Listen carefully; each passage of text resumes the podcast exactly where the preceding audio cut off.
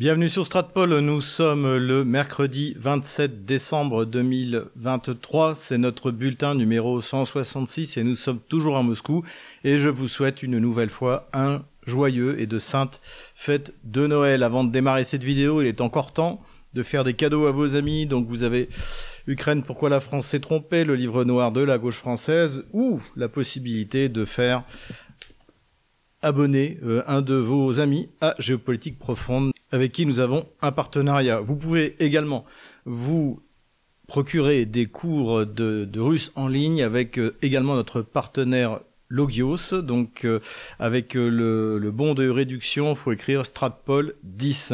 Et puis, bien sûr, vous procurez un VPN. Donc nous, on a un partenariat avec Planète VPN, puisque on ne sait pas ce qui va devenir de Twitter. On ne sait pas ce qui va devenir la liberté sur euh, les réseaux sociaux, sur Internet. Euh, visiblement, l'Union européenne et, la, gauche bourgeoise française, hein, qui n'a pas changé son fusil d'épaule euh, depuis la Révolution française, eh bien, a bien l'intention de nous réprimer tant qu'ils le pourront. Mais passons maintenant aux nouvelles économiques. La Russie atteindra en 2023 un taux de croissance de 3,5%. C'est un excellent résultat, surtout si l'on compare avec ce qui se passe dans le reste de l'Europe. Je vous renvoie à la vidéo de Marc Toiti, d'ailleurs, qui fait le point sur la, la récession en Europe et qui montre une fois de plus que la France est le plus mauvais. Alors, est-ce que ce serait parce que nous sommes le pays le plus taxé d'Europe? Est-ce que ce serait parce que nous avons la plus grande dépense publique. Il hein. faudrait peut-être s'interroger aux, questions de fond. En tout cas, le résultat est là. La Russie sous sanctions s'en sort bien mieux que l'Europe qui impose les sanctions. Et on peut dire que ça n'ira qu'en que, empirant en Europe et qu'en s'améliorant en Russie, parce que la Russie ne fait pas que résister aux sanctions. La Russie se transforme euh, transforme son économie, s'hyper-industrialise. Ça fera donc euh, au mois de février, ça fera deux ans que l'opération militaire spéciale a commencé, que des sanctions ont été mises, et on pourra commencer à faire un premier bilan euh, industriel sur ce que la Russie a réussi à faire, sur ce qui lui reste encore à faire. Mais dans l'ensemble, j'ai commencé un peu à collecter les données. C'est remarquable ce qui se passe en ce moment en Russie. L'année 2023 aura été du point de vue militaire, militaire-industriel et purement industriel, une excellente année pour la Russie. Comme je viens de le dire, la Russie s'en sort très bien du point de vue économique, notamment parce qu'elle a trouvé de nouveaux partenaires pour euh, notamment écouler ses hydrocarbures, qui sont beaucoup plus fiables que les Européens. Il s'agit, euh, d'après les chiffres qui ont été donnés récemment par le vice-premier ministre chargé de l'énergie, donc qui est Alexander Novak, dont on a souvent parlé sur Stratpol. Il y a, maintenant, ça fait un petit bout de temps qu'on parlait plus de lui, mais là, il a annoncé les chiffres. Donc, la Russie vend 45% de son pétrole à la Chine et 40% de son pétrole à l'Inde et l'Europe qui, avant les sanctions, recevait entre 40 et 45% eh bien, est descendue à moins de 5% donc les leviers de pression sur la Russie en ce qui concerne le pétrole sont quasiment tombés à zéro. Et évidemment, comme on l'a dit, c'est la Russie fait, accorde souvent des ristournes à l'Inde ou à la Chine qui gagnent en gain de productivité, alors que nous, eh bien, c'est exactement l'inverse. Et je vous rappelle encore une fois que de toute manière, nous achetons des hydrocarbures russes puisqu'ils sont raffinés dans les raffineries indiennes. Bravo encore une fois Bruno Le Maire pour l'effondrement de l'économie russe. Bravo encore une fois au gouvernement d'Emmanuel Macron, puisque, eh bien, on vient d'apprendre par Novatec. Donc Novatec, pour rappel, c'est une grosse société de production de gaz euh, en Russie qui produit du gaz liquéfié, notamment en Arctique. Et donc la France faisait partie du premier projet et fait toujours partie pour l'instant par, euh, par Total. Donc, qui s'appelle Yamal LNG. Là aussi, on en a souvent parlé. C'est un projet qui, bien sûr, avait particulièrement déplu à Washington puisque sur les 20 euh, milliards de dollars d'investissement équivalent dollars, il n'y avait pas un dollar. C'était un projet qui était financé en euros et en yuan, donc c'était quelque chose de, vraiment important. La France était partenaire. Total devait être partenaire donc du projet jumeau, juste en face de Yamal LNG 1, donc il y a Arctic LNG 2. Et donc euh, Total devait en faire partie. Finalement, n'en fera pas partie parce que les Américains, dans leur dernier paquet de sanctions, en gros, viennent de nous l'interdire. Et évidemment, aucun geste de résistance de la part d'Emmanuel Macron. Rappelons qu'il a été ministre de l'économie et des finances socialiste sous le gouvernement de François Hollande lorsque a été abandonné, euh, trahi hein, le Alstom à General Electric. Je vous renvoie là aussi encore une fois à Fait et Documents qui avait fait euh, toute une série euh, de, de revues sur ce fameux pacte de corruption. Donc là évidemment, pareil, ça n'a pas bougé. Donc Total, pour l'instant, eh bien, reste euh, sur euh, Yamal euh, LNG 1. On espère que ça va continuer comme ça.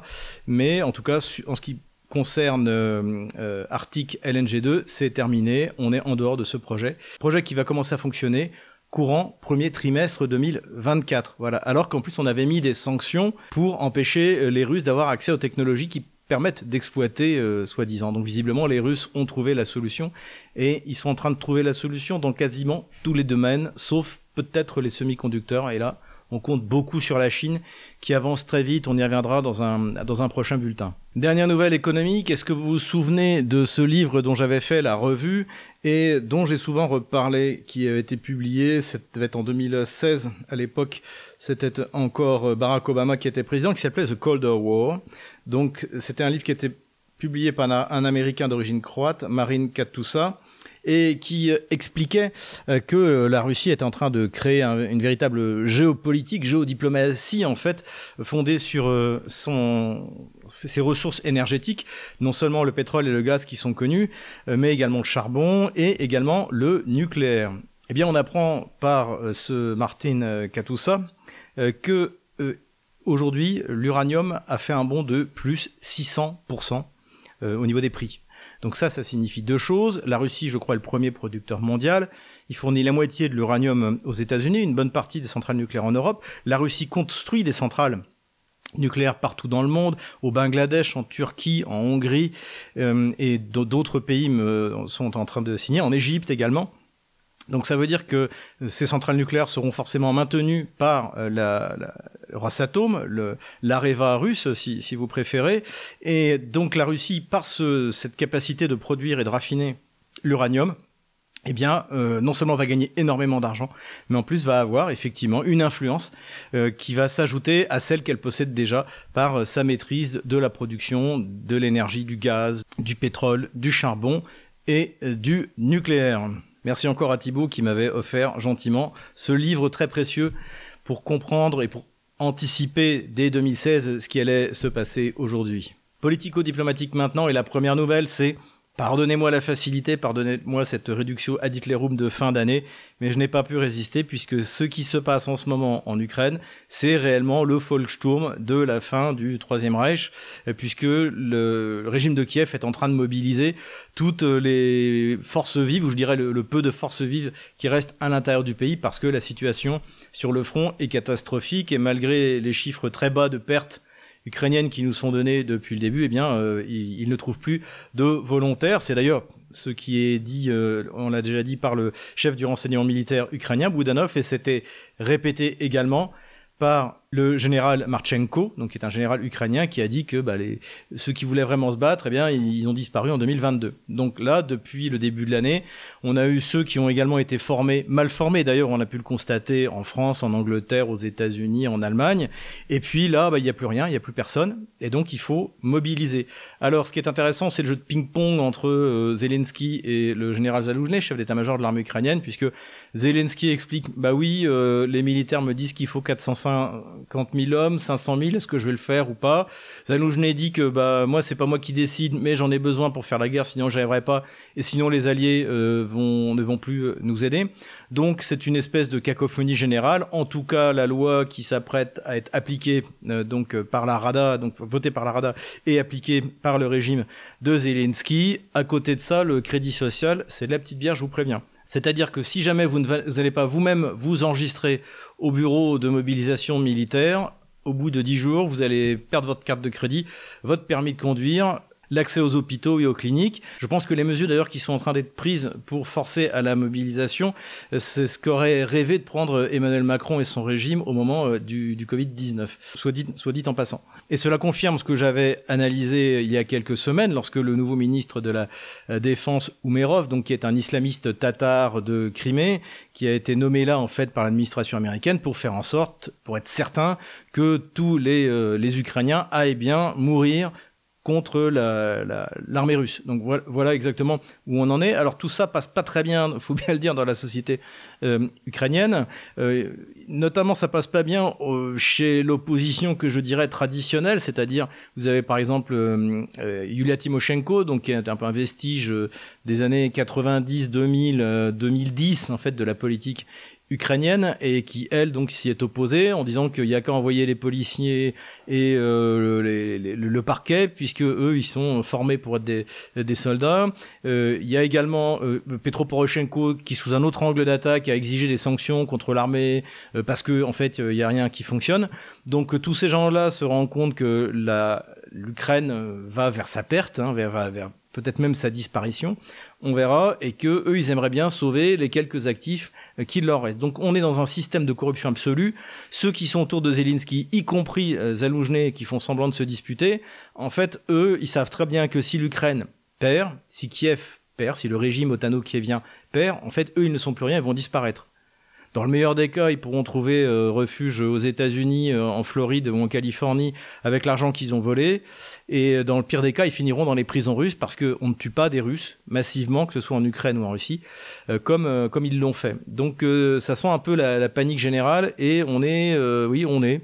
On est en 1944, dirons-nous. On n'est pas encore en 1945, mais on est en 1944 le problème, c'est que même si Kiev arrive à mobiliser 450, 500 000 hommes, ça va pas, il va falloir les former. Donc, euh, le ministre des Finances ukrainien euh, a annoncé que bah, il y avait pas d'argent, donc euh, il savait pas comment on allait faire. Alors, il y a peut-être une solution, c'est que comme Viktor Orban s'oppose au don de 50 milliards de dollars à l'Ukraine de la part de, l'Union européenne, eh bien Bruxelles serait en train de, pour contourner cette, euh, ce nom, euh, d'aller emprunter, de, gager en fait l'Union européenne pour pouvoir emprunter sur les marchés 20 milliards de d'euros qui seront donnés à l'Ukraine pour qu'elle tienne encore suffisamment longtemps. Pourquoi on ne sait pas trop, mais le but c'est le but c'est qu'elle tienne sans doute jusque jusqu'aux élections américaines pour que Joe Biden se prenne pas une énorme déculottée l'été prochain sur le champ de bataille. En tout cas, ce que ça montre bien, c'est que depuis le début, l'Ukraine est considérée comme un pays du tiers-monde qui ne peut donc donner qu'une seule chose, bah, c'est des bras, c'est des ventres, c'est des organes, euh, tout, et, on estime que c'est ce qu'elle doit faire, c'est-à-dire c'est son devoir vis-à-vis de la cause euh, globaliste, et qu'en échange, l'Occident collectif, en échange de cette chair à canon, va lui fournir des armes et des munitions. Le problème, c'est que des armes, bah, il y en a quasiment plus, des munitions, il y en a pas assez, d'autant plus que Washington maintenant à d'autres euh, fers au feu, le, Israël, euh, la mer Rouge. Euh, et puis c'est pas terminé parce que en fait la, la, la, défaite de Washington face à la Russie en Ukraine semble avoir quand même sonné le signal d'un soulèvement général euh, contre, bah, l'impérium nord-américain. Et c'est une excellente chose, et c'est comme ça qu'il faut bien finir l'année. Washington enchaînant les échecs et les défaites sur euh, tous les théâtres d'opération où son armée se trouve, où ses intérêts sont engagés, a décidé tout de même de lancer un nouveau front, entre guillemets, c'est dans l'Arctique. Alors bien sûr sur Stratpol on a beaucoup parlé de l'importance de l'Arctique. C'est 25% euh, des réserves potentielles d'hydrocarbures euh, mondiales. C'est également un passage alternatif précisément au canal du Panama qui est bouché, précisément euh, euh, au canal de Suez qui est coincé euh, par les Houthis, donc c'est cette fameuse route maritime du Nord, encore une fois, et eh bien Washington vient d'annoncer ses nouvelles ambitions territoriales, donc il invoque le fait que le, le plateau continental lui donne accès à une zone économique exclusive plus large où ils espèrent bien sûr trouver du pétrole, euh, du gaz, euh, et puis essayer de contrôler quand même, tant que faire se peut, au moins partiellement, dirons-nous, l'accès par le détroit de Bering à la route maritime du Nord russe. Le problème, c'est que là, non seulement ils s'opposent aux Russes, mais également aux Canadiens. n'a absolument euh, pas les moyens, ni même la volonté en fait de protéger euh, ses intérêts et se comporte davantage, principalement avec euh, Justin Trudeau bien sûr, comme simplement un État, un grand État des États-Unis d'Amérique. Voilà, ah, j'en profite pour corriger au passage, je me suis trompé ce n'est pas si Julien Laforêt, c'est Sylvain Laforêt que j'ai interviewé dans mon émission sur le Canada. J'espère que s'il m'écoute, il m'aura pardonné. Et la dernière fois, vous étiez plusieurs à me le faire, à me, le signaler, mais je m'en étais rendu compte au moment du montage, mais tout était déjà chargé sur euh, sur les différents supports et j'allais pas refaire. Bien sûr, euh, Michoustine n'a pas rencontré Deng Xiaoping. Je crois, pense qu'il aurait bien aimé, mais Xi Jinping. Donc entre, entre ces deux grands hommes politiques euh, chinois, eh bien, je, je, les ai confondus. Il faut dire que si, parce que je travaille sur euh, Deng Xiaoping en ce moment, euh, sur, sur ses réformes. C'est un sujet qui m'intéresse, notamment pour les mettre en, en comparaison avec Vladimir Poutine. Il y a tout un aspect qu'on a sans doute sous-estimé de Vladimir Poutine, euh, qui est son, côté réformateur économique, hein, Deng Xiaoping. C'est le titre d'une de mes, sous-parties dans mon prochain bouquin. Donc voilà, j'avais la tête dans Deng Xiaoping et je l'ai confondu avec Xi Jinping. Euh, J'espère que la plupart d'entre vous l'ont compris et l'ont corrigé par eux-mêmes. Autre front qui a été également ouvert par Washington depuis longtemps, depuis les années 90, la Serbie. Donc euh, on en est sur cette espèce de révolution orange bidon. Alors euh, on m'a corrigé sur ce que je dit la dernière fois, c'est qu'en fait l'opposition gauchiste pro-américaine n'essaie pas de, s'emparer de la mairie, en fait elle essaie de pas la perdre. C'est ça le véritable enjeu. Et c'est vrai que si jamais euh, cette opposition contrôlait euh, Belgrade et qu'il la perde, c'est un grand bond en arrière et ça veut dire qu'il y a quasiment plus de euh, d'horizon euh, pour euh, pour un, régime gauchiste sur le modèle de, ce qu'on a pu avoir, ce qui était issu des autres révolutions colorées, d'autant plus que du côté de, de, de l'Ukraine, comme on l'a vu, ils ont pu s'appuyer sur les nationalistes euh, bandéristes, donc qui étaient euh, qui étaient anti-russes, qui étaient des fanatiques, hein, des, qui se revendiquaient des héritiers de Bandera, euh, etc., adorateurs d'Adolf Hitler. J'en passais des meilleurs. Donc, ça, évidemment, qu'en Serbie, c'est pas possible. Les nationalistes seront plutôt les premiers à les taper sur ces gauchistes qui, de toute manière, quand on voit les, les, les, les vidéos et les photos des manifestations, c'est un peu euh, la créative néclasse, la classe créative, les bobos qu'on voyait soutenir Alexei Navalny à Moscou, donc ça n'ira pas bien loin. C'est d'ailleurs ce que me disent euh, mes amis que j'ai contactés qui sont à Belgrade. C'est un non-événement. En revanche, euh, le message qu'ils m'ont envoyé, c'est qu'il ne faut pas confiance à Vucic. Ce qui me déçoit un peu parce que moi je pensais que Vucic euh, essayait de faire par un grand écart habile. Eux me disent qu'en fait Vucic est prêt à terme à abandonner le Kosovo. Alors bon, je vous livre l'information telle que telle que je la reçois ce qu'il faut, c'est que les Serbes tiennent bon, parce que encore une fois, la défaite en race campagne de, de l'OTAN, de ces 58 pays, je crois qu'en tout il y a 58 pays, il n'y a pas que l'OTAN, la Corée du Sud, les, le Japon, l'Australie, qui participent à l'effort, à l'effort de guerre otanien, l'effort de guerre washingtonien contre la Russie en Ukraine. Ça, ça peut être vraiment le signal de, de, de, la reconquête de l'Europe par les Européens. Et évidemment, les Serbes auront leur place à prendre dans, dans, dans cette reconquête. En tout cas, quelle que soit la situation intérieure actuelle, j'espère pouvoir me rendre en Serbie bientôt pour le vérifier de mes propres yeux, eh bien, quelle que soit la situation actuelle, euh, la créative néclasse euh, serbe qui défile euh, dans Belgrade n'est pas une menace immédiate et imminente. Dernière nouvelle politique, cette fois sur politique intérieure russe, eh bien, le candidat de Russie Juste, donc Russie Juste, c'est un des quatre partis parlementaires russes et quatre partis représentés au Parlement. Donc il appartient à la deuxième internationale, comme le Parti socialiste français, sauf que lui, il est vraiment socialiste, on va dire, au sens social du terme. Et donc euh, ils, ont décidé de ne pas présenter de candidat, alors que Mironov a été candidat ces dernières élections pour soutenir Vladimir Poutine. Ce qui, d'ailleurs, dans un, beau discours qu'a fait Mironov en disant que la, la Russie avait besoin de quelqu'un dans lequel elle avait confiance et qui a amené le pays là où il est, c'est-à-dire bah, sur la route de la grandeur, hein, euh, encore une fois. Et donc, ils soutiennent Vladimir Poutine. En revanche, et c'est tant mieux, les communistes qui sont le premier parti d'opposition à Russie unie, donc le parti de Vladimir Poutine, euh, au Parlement, euh, au Parlement russe, eh bien eux présentent un candidat, Karitonov, qui est un communiste pur jus, pur fruit. Alors, euh, faut pas comparer par rapport à nos communistes à nous en France. Les communistes ont un véritable programme social. Ils pensent que, alors je suis pas d'accord avec eux, mais eux pensent que la, Russie, l'économie russe est, est, trop une économie de marché, qu'il faudrait euh, plus de taxes, plus de contrôle, etc., etc. Mais en revanche, ce sont, contrairement communistes français, d'authentiques patriotes qui aiment, euh, qui aiment, qui aiment la Russie euh, qui sont contre toutes les lois euh, sociétales. Hein, encore une fois, il faut bien se rendre compte que le Parti communiste russe est à droite du Front National sur la plupart des sujets. Faut, ça, faut, faut, s'en rendre compte pour comprendre ce que c'est. Donc voilà un bon candidat, Karitonov, qui avait déjà été candidat il y a une, une quinzaine ou une vingtaine, une vingtaine d'années. C'est un, bon choix. Et on attend de voir ce que vont faire les nationalistes du euh, LDPR, puisque euh, Feu Jirinovski eh bien, est mort. Et, et, donc on attend de voir quel candidat euh, pourrait prendre sa place. Peut-être Slutsky, donc qui paraît est un type très bien. c'est grâce à lui d'ailleurs que j'avais pu être observateur de, du référendum dans le Donbass, que j'avais pu aller être également observateur lorsque les Kieviens avaient bombardé, bombardé leurs propres prisonniers à Elenovka, c'était en été 2022. Voilà, donc euh, euh, petite précision encore, hein, j'ai dit que Russie Unie est le parti de Vladimir Poutine, c'est évident, mais Vladimir Poutine se présente dans une formation euh, qui n'est pas représentée au Parlement, qui s'appelle le Front Populaire, et donc ce qui fait que il est censé lever 300 000 signatures. puisque si vous n'êtes pas représenté au Parlement, vous devez avoir 300 000 signatures de simples citoyens. Et donc, ce que Vladimir Poutine a commencé à faire, je pense qu'il n'aura pas trop de, difficultés euh, à les obtenir. Il va falloir que j'aille euh, signer moi aussi en tant que euh, citoyen russe. Et voilà. Et donc, l'élection est bien toujours prévue pour la mi-mars. Pour l'instant, il n'y a pas de, candidat de la Creative Necklace. Mon avis, il n'y en aura pas.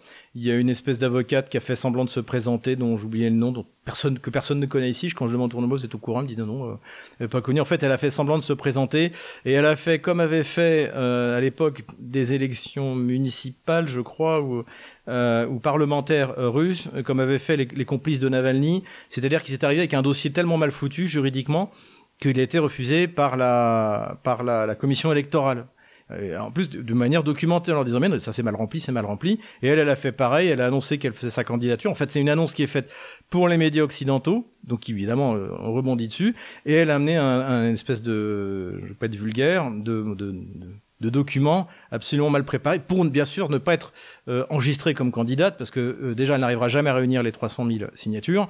Et puis euh, en plus personne ne la connaît tout le monde tout le monde se fiche d'elle. Encore une fois les libérales les gauchistes en Russie c'est terminé. L'opération spéciale les a liquidés politiquement. Voilà. Et encore une fois, Alexei Navalny, qui on l'a retrouvé hein, comme s'il était perdu, eh bien, qui a été euh, transféré euh, dans le Grand Nord, euh, pas très loin d'ailleurs d'où était Staline.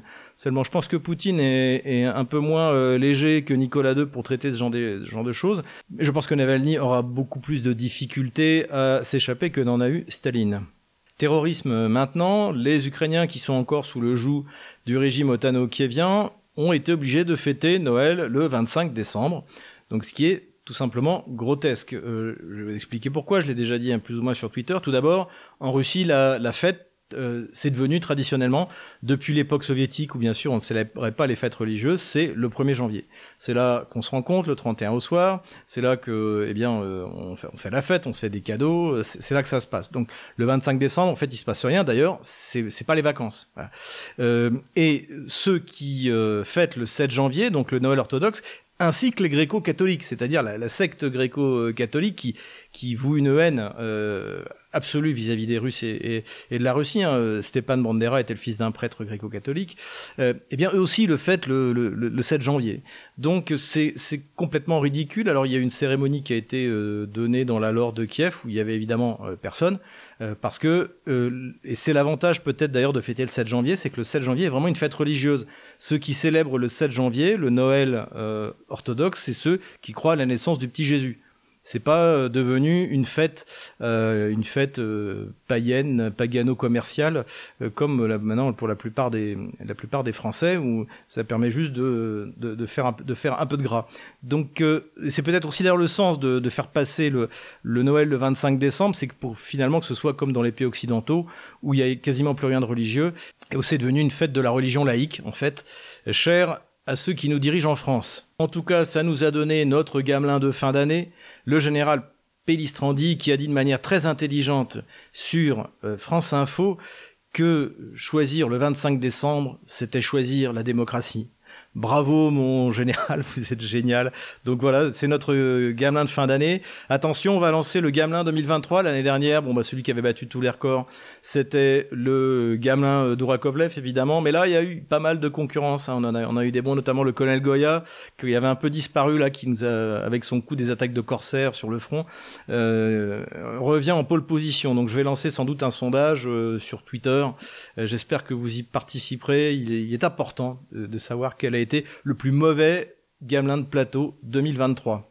J'ai classé cette information dans la rubrique terrorisme. Alors c'est pas du terrorisme, mais j'ai pas de rubrique santé. Je vais pas en ouvrir une euh, parce que le, thème ne revient pas régulièrement, donc je, la mets à cet endroit-là. Mais c'est pas du terrorisme. Encore une fois, euh, c'est un article dans The Hill, donc la revue euh, américaine, qui explique que l'autre danger qui menace l'Ukraine, et pas seulement l'Ukraine, mais qui pourrait même s'étendre dans le reste du monde, c'est la résistance aux antibiotiques d'une bonne partie de la population. Donc ça s'appelle AMR, Antimicrobial Resistance. Donc c'est lié le plus souvent au fait que bien les traitements aux antibiotiques ne sont pas pris jusqu'à la fin, ne sont pas pris sérieusement, que les malades ne sont pas suivis. Donc c'est grave à deux titres. Pour soi-même d'abord parce que bah, vous développez une résistance aux microbes euh, euh, parce que les antibiotiques ne font plus rien sur vous, mais surtout vous provoquez des mutations et qui fait qu'après, eh bien, euh, c'est sur les autres que les, les antibiotiques ne, ne, ne, fonctionnent pas. Donc il y a des tas de maladies qui reviennent, et qui avaient disparu et qui reviennent bien, bien plus fortes. donc ça, ça menace non seulement le système de santé de ces pauvres euh, Ukrainiens, mais euh, également, encore une fois, en Europe et, euh, en Russie, même, pourquoi pas, partout dans le monde. Alors c'est un sujet important parce que j'en avais été le témoin il y a un an, si vous vous souvenez, j'étais allé dans le Donbass du 1er décembre au 15 décembre et j'en avais parlé avec un médecin russe sur place. Je lui parlais du fait que c'était vraiment, bon, c'était assez facile de franchir la ligne de contrôle quand on rentrait dans la République populaire de Donetsk, euh, euh, mais en, en, revanche, pour repasser de l'autre côté, les, les, contrôles étaient extrêmement stricts euh, et que c'était assez pénible. Et il m'expliquait qu'une des raisons, c'était celle-là, c'est que effectivement les médecins russes donc qui sont arrivés quand les, les, républiques et les territoires ont été réunifiés, eh bien ils sont aperçus de l'état épouvantable, l'état de santé épouvantable de la population ukrainienne. Et ça, c'est pas lié à l'opération militaire spéciale. En fait, c'est lié au fait qu'il y a quelques années, à la demande du FMI, eh bien la médecine n'a plus été gratuite. Quelles qu'aient été les situations extrêmement difficiles de, de la Russie et même de l'Ukraine pré-Maïdan, en fait, malgré tout, le, une certaine médecine gratuite qui a subsisté, des médicaments gratuits qui étaient donnés. Donc les gens n'hésitaient pas à aller se faire soigner, même s'ils n'étaient pas très bien soignés, ils étaient soignés. Or, avec la, fin de la médecine gratuite en Ukraine, eh bien, euh, les gens se sont soit pas soignés, soit à moitié soignés. Donc il y a des tas de maladies qui sont revenues.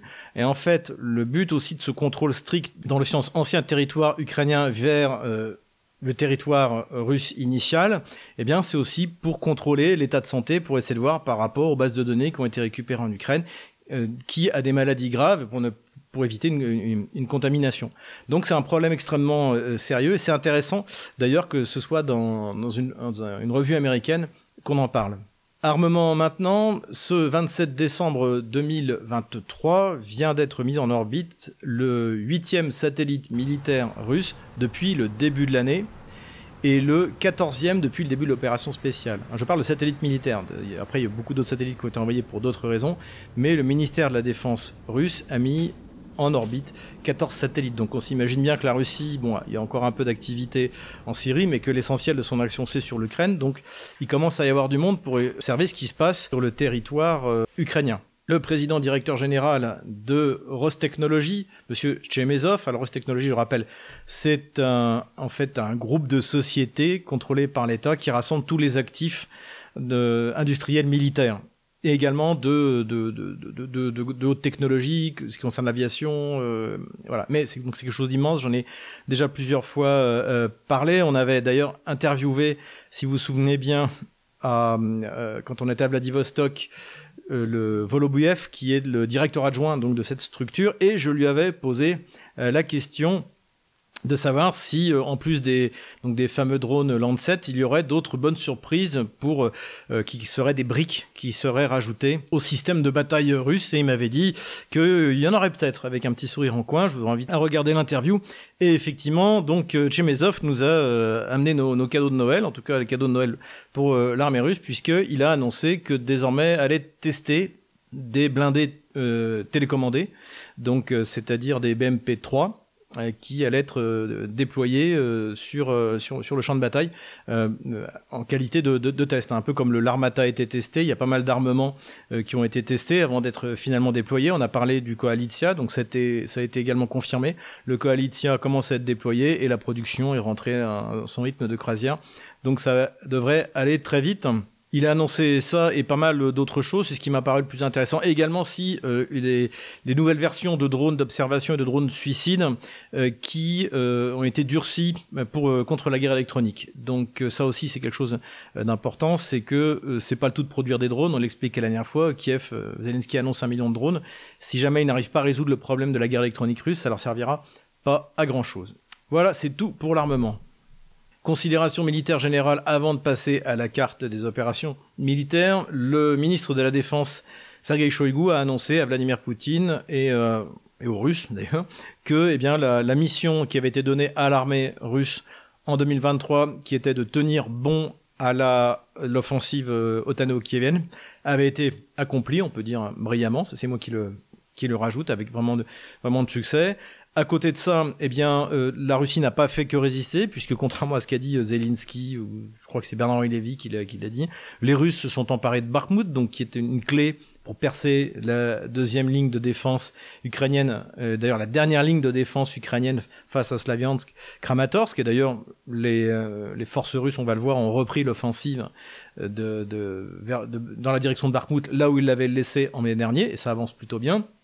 Donc il y, a eu ça. Il y a eu la prise de Marinka. Alors Marinka, ça c'est bah, le cadeau de Noël de l'armée russe aux habitants de Donetsk, puisque c'était notamment de Marinka, hein, de ADFK, mais aussi de Marinka, que euh, les Otanokieviens tiraient aveuglément. Ça aussi, je l'avais observé. Vous, si vous revenez sur mes vidéos que j'avais fait quand j'étais à Donetsk en décembre 2015, c'était terrible. Ça bombardait tous les jours. Ça a bombardé devant mon hôtel. Euh, à des endroits, ça a bombardé la, la, la, cathédrale orthodoxe à Donetsk, dans des endroits où il y avait absolument, mais, mais pas de militaires, pas de, bien sûr, pas de, pas de matériel militaire. C'était vraiment euh, des, des, bombardements aveugles pour terroriser la population. Donc la prise de Marinka, avant tout, c'est ça. C'est le cadeau de Noël de l'armée russe aux habitants de Donetsk et c'est une excellente chose. Une fois qu'on aura liquidé euh, la poche, euh, le chaudron d'AFDIFK, eh bien, euh, ce sera, ce sera une véritable libération pour les zones chanines, même si pour l'instant, évidemment, il y a des tirs de vengeance. Ça, évidemment, les Otano-Kieviens savent faire et que ça tire aveuglément dans, la ville de Donetsk. C'est vraiment la, la, pure vengeance parce que cette, cette bataille-là, ils l'ont perdue de toute manière. Autre considération, donc on va voir le front bouge beaucoup. Euh, les Russes essaient de s'emparer de, de, points clés, de verrous, de hauteurs, de, de lignes, euh, et tout ça rend tellement ridicule l'approche qui a été faite à partir du moment où, le, notamment, où les Otano-Kieviens n'avançaient plus, eh bien, de, de, compter les kilomètres carrés. Ah oui, mais les, Kiev a pris 15 kilomètres carrés alors que les Russes n'en ont pris que 13. C'est complètement idiot. Évidemment que la prise de Marinka, on se moque complètement du nombre de kilomètres carrés ou de mètres carrés que ça va rapporter à la Russie. L'important, c'est que le verrou de, de, Marinka a sauté. De la même manière, si les Russes s'emparent de Tchassofyar ou de Avdiivka, ce sera, on se moque du nombre de kilomètres carrés. C'est deux verrous extrêmement importants qui ont sauté dans le système euh, de défense euh, ukrainien. Voilà au passage. Les Kieviens, repris évidemment par tous les médias de grand chemin euh, français, en particulier occidentaux en général, ont accusé la Russie d'avoir utilisé des armes chimiques parce que, effectivement, l'armée russe a utilisé des gaz lacrymogènes comme ceux qu'Emmanuel Macron a utilisés contre nous, les Gilets jaunes, euh, en, en 2018-2019. Donc euh, visiblement, c'est considéré par le régime d'Emmanuel Macron comme une arme chimique quand c'est les Russes qui l'utilisent dans un, le cadre d'une guerre, mais quand c'est euh, utilisé par euh, les, les soudards du, du, régime socialiste français contre, euh, le, contre les classes populaires qui manifestent, là, c'est même presque bon pour la santé. Voilà où on en est du côté de, de, de l'objectivité des médias français. Parlons un peu maintenant des pertes euh, sur le front, donc qui ont donné lieu à des débats et des discussions. Les Kieviens ont annoncé avoir euh, détruit euh, trois Sukhoi 34 russes. Hein, donc le Sukhoi 34 russe, un chasseur bombardier qui été mis en service en 2014, extrêmement extrêmement efficace et c'est très utilisé notamment pour larguer les bombes glissantes, planantes euh, euh, russe sur les euh, sur la zone la zone des combats. Ça permet en fait à peu de frais de larguer des bombes qui font 500 kg 1500 kg et sans doute bientôt plus hein, on annonce des choses qui vont arriver jusqu'à jusqu'à 3 tonnes. Pour confirmer cette destruction, le ministère de la Défense ukrainien a publié une petite vidéo où en fait c'est des Sukhoi 25, donc visiblement ils se sont plantés, et également deux photos euh, donc d'un hélicoptère, donc on nous dit c'est l'équipe de recherche de, de, des pilotes, et un parachute. Donc autrement dit, c'est absolument pas documenté. Moi, je pense que c'est faux, parce que si ça avait été vrai, ça veut dire que, eh bien, dans ce cas, comme en mai dernier, euh, où là, effectivement, les Kieviens avaient réussi un joli coup, ils avaient avancé à la limite de la frontière russe euh, les missiles Patriot, donc c'était risqué d'ailleurs pour les missiles Patriot. D'ailleurs, a priori, euh, quelques batteries avaient été détruites euh, juste après par les Russes et donc pour se mettre le plus près possible de la ligne de front pour essayer de détruire parce que je crois que les systèmes Patriot qui ont été livrés à l'Ukraine ont une portée de 60 km dans la profondeur. Et donc ça avait permis d'abattre plusieurs avions russes. On en avait, on avait parlé d'ailleurs. Il n'était pas question de, de, mettre en doute ces affirmations parce que de manière c'était documenté. Là, il y a rien. Et le lendemain, ils ont encore annoncé la destruction d'un Sukhoi, euh, je sais pas trop que 35. Bon, je pense que tout ça est complètement bidon. Je pense que les Kieviens en fait essuient tellement de pertes catastrophiques sur toute la ligne de front euh, que euh, eh bien tout est tout est euh, tout est prétexte pour donner des victoires qui, qui, puissent être commentées par les gamins de plateau. Deux autres raisons qui me paraissent aussi mettre en doute cette version, c'est que c'est quand même assez délicat d'avancer le long du Dniepr des, des systèmes patriotes, alors que les Russes observe toute cette ligne, puisque effectivement il y a des combats au niveau de cette zone, ce qui n'était pas le cas lorsque les, euh, les Kieviens avaient fait leur opération en mai dernier, puisque je pense que les Russes s'attendaient pas du tout à ce que des missiles soient tirés comment dire, euh, à la frontière, à la frontière avec la Russie. Ça, c'est une chose, et ce serait donc extrêmement risqué pour ces systèmes patriotes qui devraient se mettre quasiment en limite de tir pour pouvoir toucher euh, des, des avions qui balancent des bombes à 50 km de distance. Ensuite, si ça avait vraiment eu lieu, eh bien, ça aurait stoppé euh, ces bombardements sur euh, les, troupes euh, qui viennent, donc qui sont déployées sur la rive gauche du Dniepr, et ça ne l'a absolument pas fait. Donc, je pense que ça, c'est complètement faux. Ce qui est vrai en revanche et qui est absolument incontestable, c'est la destruction d'un grand bateau de débarquement russe à Féodosia. Donc je vous montrerai sur la carte militaire où ça se trouve. Donc, euh, donc le ministère de la Défense russe a immédiatement reconnu que le bateau a été endommagé. Bon, moi je pense qu'il était vaporisé, puisque la télé russe a même montré, il y a même des morceaux de, de, de tôle métallique qui ont volé jusqu'à l'intérieur de, du port de Féodosia. Donc euh, bon, je pense qu'on peut faire une croix sur ce bateau. Quelques commentaires sur cette destruction. Bah, le premier, c'est que évidemment, euh, symboliquement, c'est un, sale coup. Euh, c'est la destruction d'un bateau de, de, la flotte de la mer Noire. Donc mauvais point là-dessus. Toute la propagande ukrainienne occidentale a rebondi là-dessus, blablabla. La flotte de la mer Noire russe. bon, donc voilà, ça c'était donné un argument de communication aux Kieviens qui en, qui en ont bien besoin. C'est une première chose. deuxième réflexion, c'est comment est-ce que les Russes ont laissé un bateau statique dans le port de Féodosia? Vraisemblablement, ils se croyaient à l'abri, euh, estimant que les, capacités de missiles euh, occidentaux euh, seraient ciblées sur Sébastopol et il n'y a plus de bateaux stationnés à Sébastopol.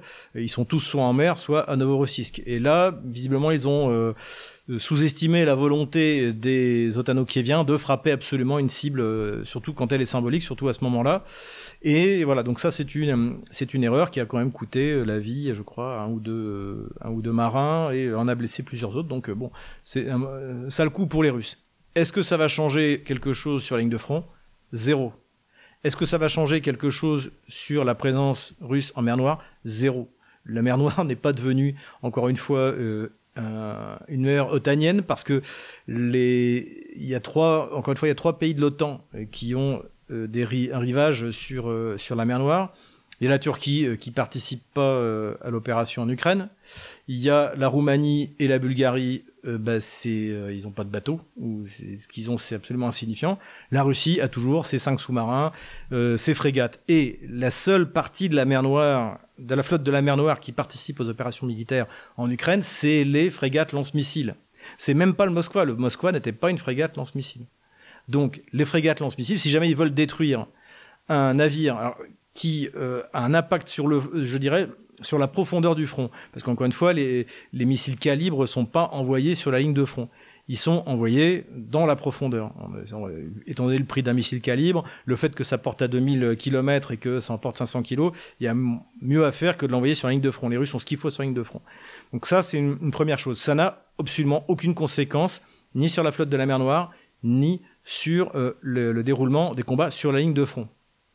La troisième chose, c'est que pour s'offrir cette euh, victoire, dirons-nous, une fois de plus, les Kieviens, les Otano-Kieviens, ont sacrifié des missiles Scalp à 1 million de dollars le tir. Et à mon avis, il y en a eu 4. Alors si on croit les Russes, les Russes ont dit qu'il euh, y a eu en fait 4 missiles qui sont partis de deux Sukhoi 24.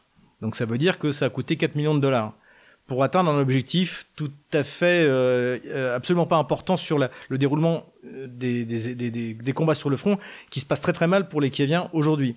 Il y a ça, et si en plus les Russes disent vrai, mais là c'est pareil, c'est pas documenté comme pour les Ukrainiens, et qu'ils ont détruit les deux Sukhoi 24, alors c'est une défaite ukrainienne. C'est-à-dire que euh, les Russes peuvent se permettre de perdre un bateau de débarquement. C'est pas un problème, faut le dire honnêtement, pour le déroulement de la guerre. Les Kieviens, deux Sukhoi 24, c'est une catastrophe. Et de toute manière, 4 millions de dollars de tirs pour venir à bout de ce bateau, ça ne les vaut pas. Et d'autant plus qu'il y a euh, des cibles euh, qui sont atteignables par ces scalps et ces, ces Storm Shadow. c'est par exemple les états-majors russes qui sont dans la profondeur. Et alors on nous avait vanté le renseignement américain qui sait tout. La seule chose en fait que le super renseignement américain peut trouver, c'est un bateau hacké dans le port de, de, Féodosia. Donc euh, les grandes destructions qu'on a observées avec l'arrivée des HIMARS il y a un peu plus d'un an, etc. Tout ça c'est terminé. Le renseignement militaire américain est nul. Ils sont incapables de trouver où sont les états-majors, où sont les dépôts de munitions, même les dépôts de carburant, c'est quand même quelque chose d'assez facile à trouver. En fait, ils sont incapables de trouver ça et ils se rabattent sur des cibles extrêmement faciles. Donc tout ça aussi, c'est quelque chose sur lequel je reviendrai.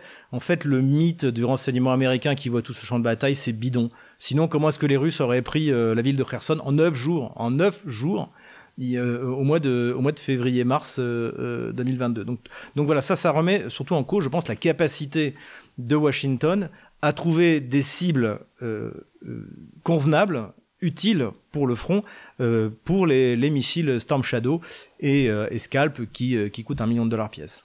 Et c'est mon dernier commentaire sur cet emploi étrange des Storm Shadow et des Scalp. Ça me fait penser beaucoup, une fois de plus, pardonnez pour cette comparaison avec la Deuxième Guerre mondiale, mais ça n'a rien à voir avec le nazisme, à l'échec du Blitz sur Londres. Hein. Le, le, Blitz, c'est le bombardement qui a lieu sur, sur l'Angleterre euh, par euh, l'Allemagne à partir de, septembre 1940, quand Hitler voit que les Anglais veulent pas négocier jusqu'à euh, mai 1941 où là en fait bon bah c'est le bombardement sur sur l'Angleterre qui est un échec complet, qui au contraire galvanise la population anglaise, qui touche très peu le, le complexe industriel, militaire industriel. C'est un échec. Échec, ensuite des V1 qui sont utilisés également contre l'Angleterre, mais également sur la Belgique après le, débarquement. Échec des V2, donc premier missile euh, balistique, euh, et donc qui a coûté énormément de ressources à, l'Allemagne euh, et qui en fait n'avait aucun résultat stratégique et, pas tactique, puisqu'en fait ça n'a pas été utilisé au niveau tactique. Et donc aujourd'hui on en est là, c'est-à-dire que ben, Hitler voulait absolument continuer à bombarder Londres pour leur montrer qu'ils allaient voir ce qu'ils allaient voir. Et en fait, ça a été une perte de moyens, ça coûtait très cher.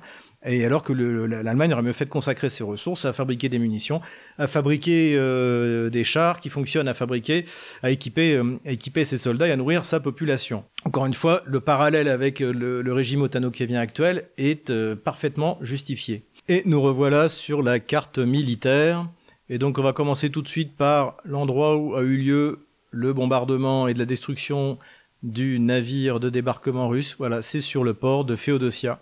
Donc c'est pour ça que je dis que visiblement les Russes se pensaient en sécurité, se disant qu'ils étaient trop loin de la, de la ligne de front pour être euh, touchés. Eh bien visiblement non, le mieux c'est de l'envoyer avec le reste à Novorossiysk ou alors de le déployer en mer. Mais revenons maintenant sur la ligne de front. Ça n'a pas vraiment bougé sur la ligne de front de Kherson. Les Russes continuent à pilonner régulièrement les troupes euh, ukrainiennes qui sont envoyées en mission suicide sur la rive gauche du Dniepr.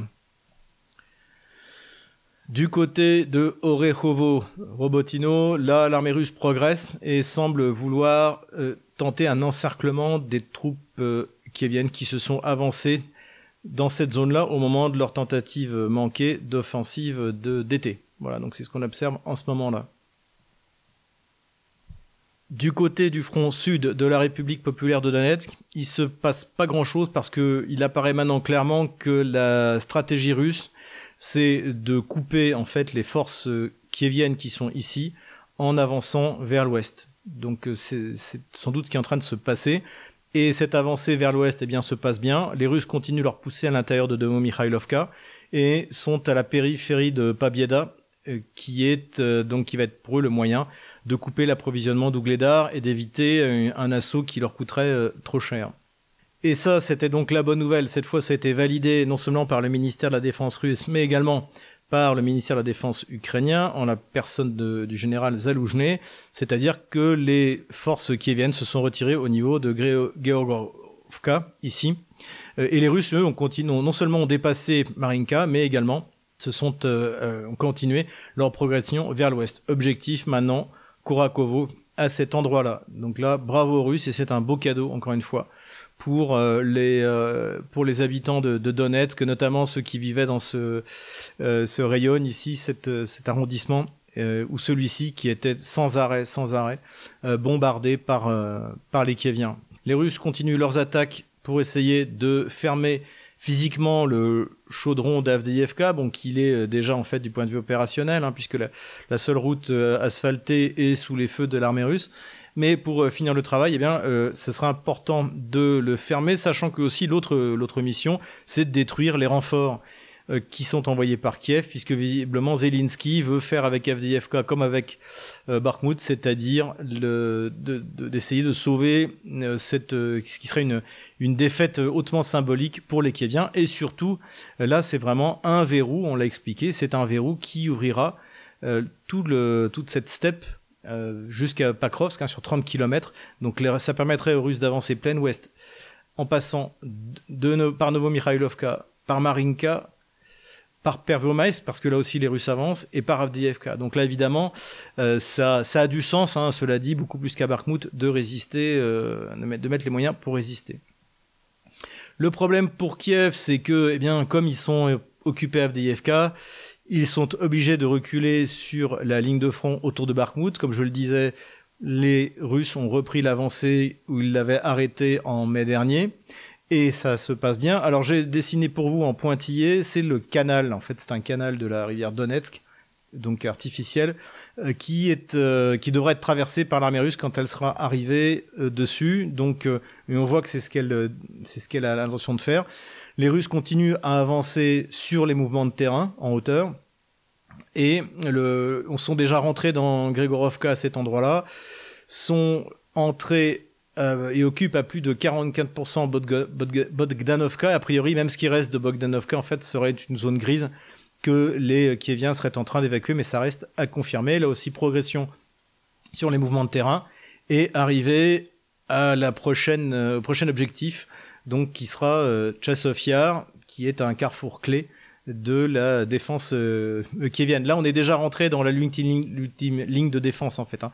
Konstantinovka, euh, Kramatorsk, Slaviansk plus haut, on est on est dans dans l'ultime ligne de défense. Donc euh, ça se passe bien. Là aussi, les Russes continuent à avancer. Ils s'approchent euh, d'Ivanovskoye. A priori, ils ont pas pas vraiment avancé cette dernière semaine, mais les choses se passent plutôt bien, en tout cas pour l'instant.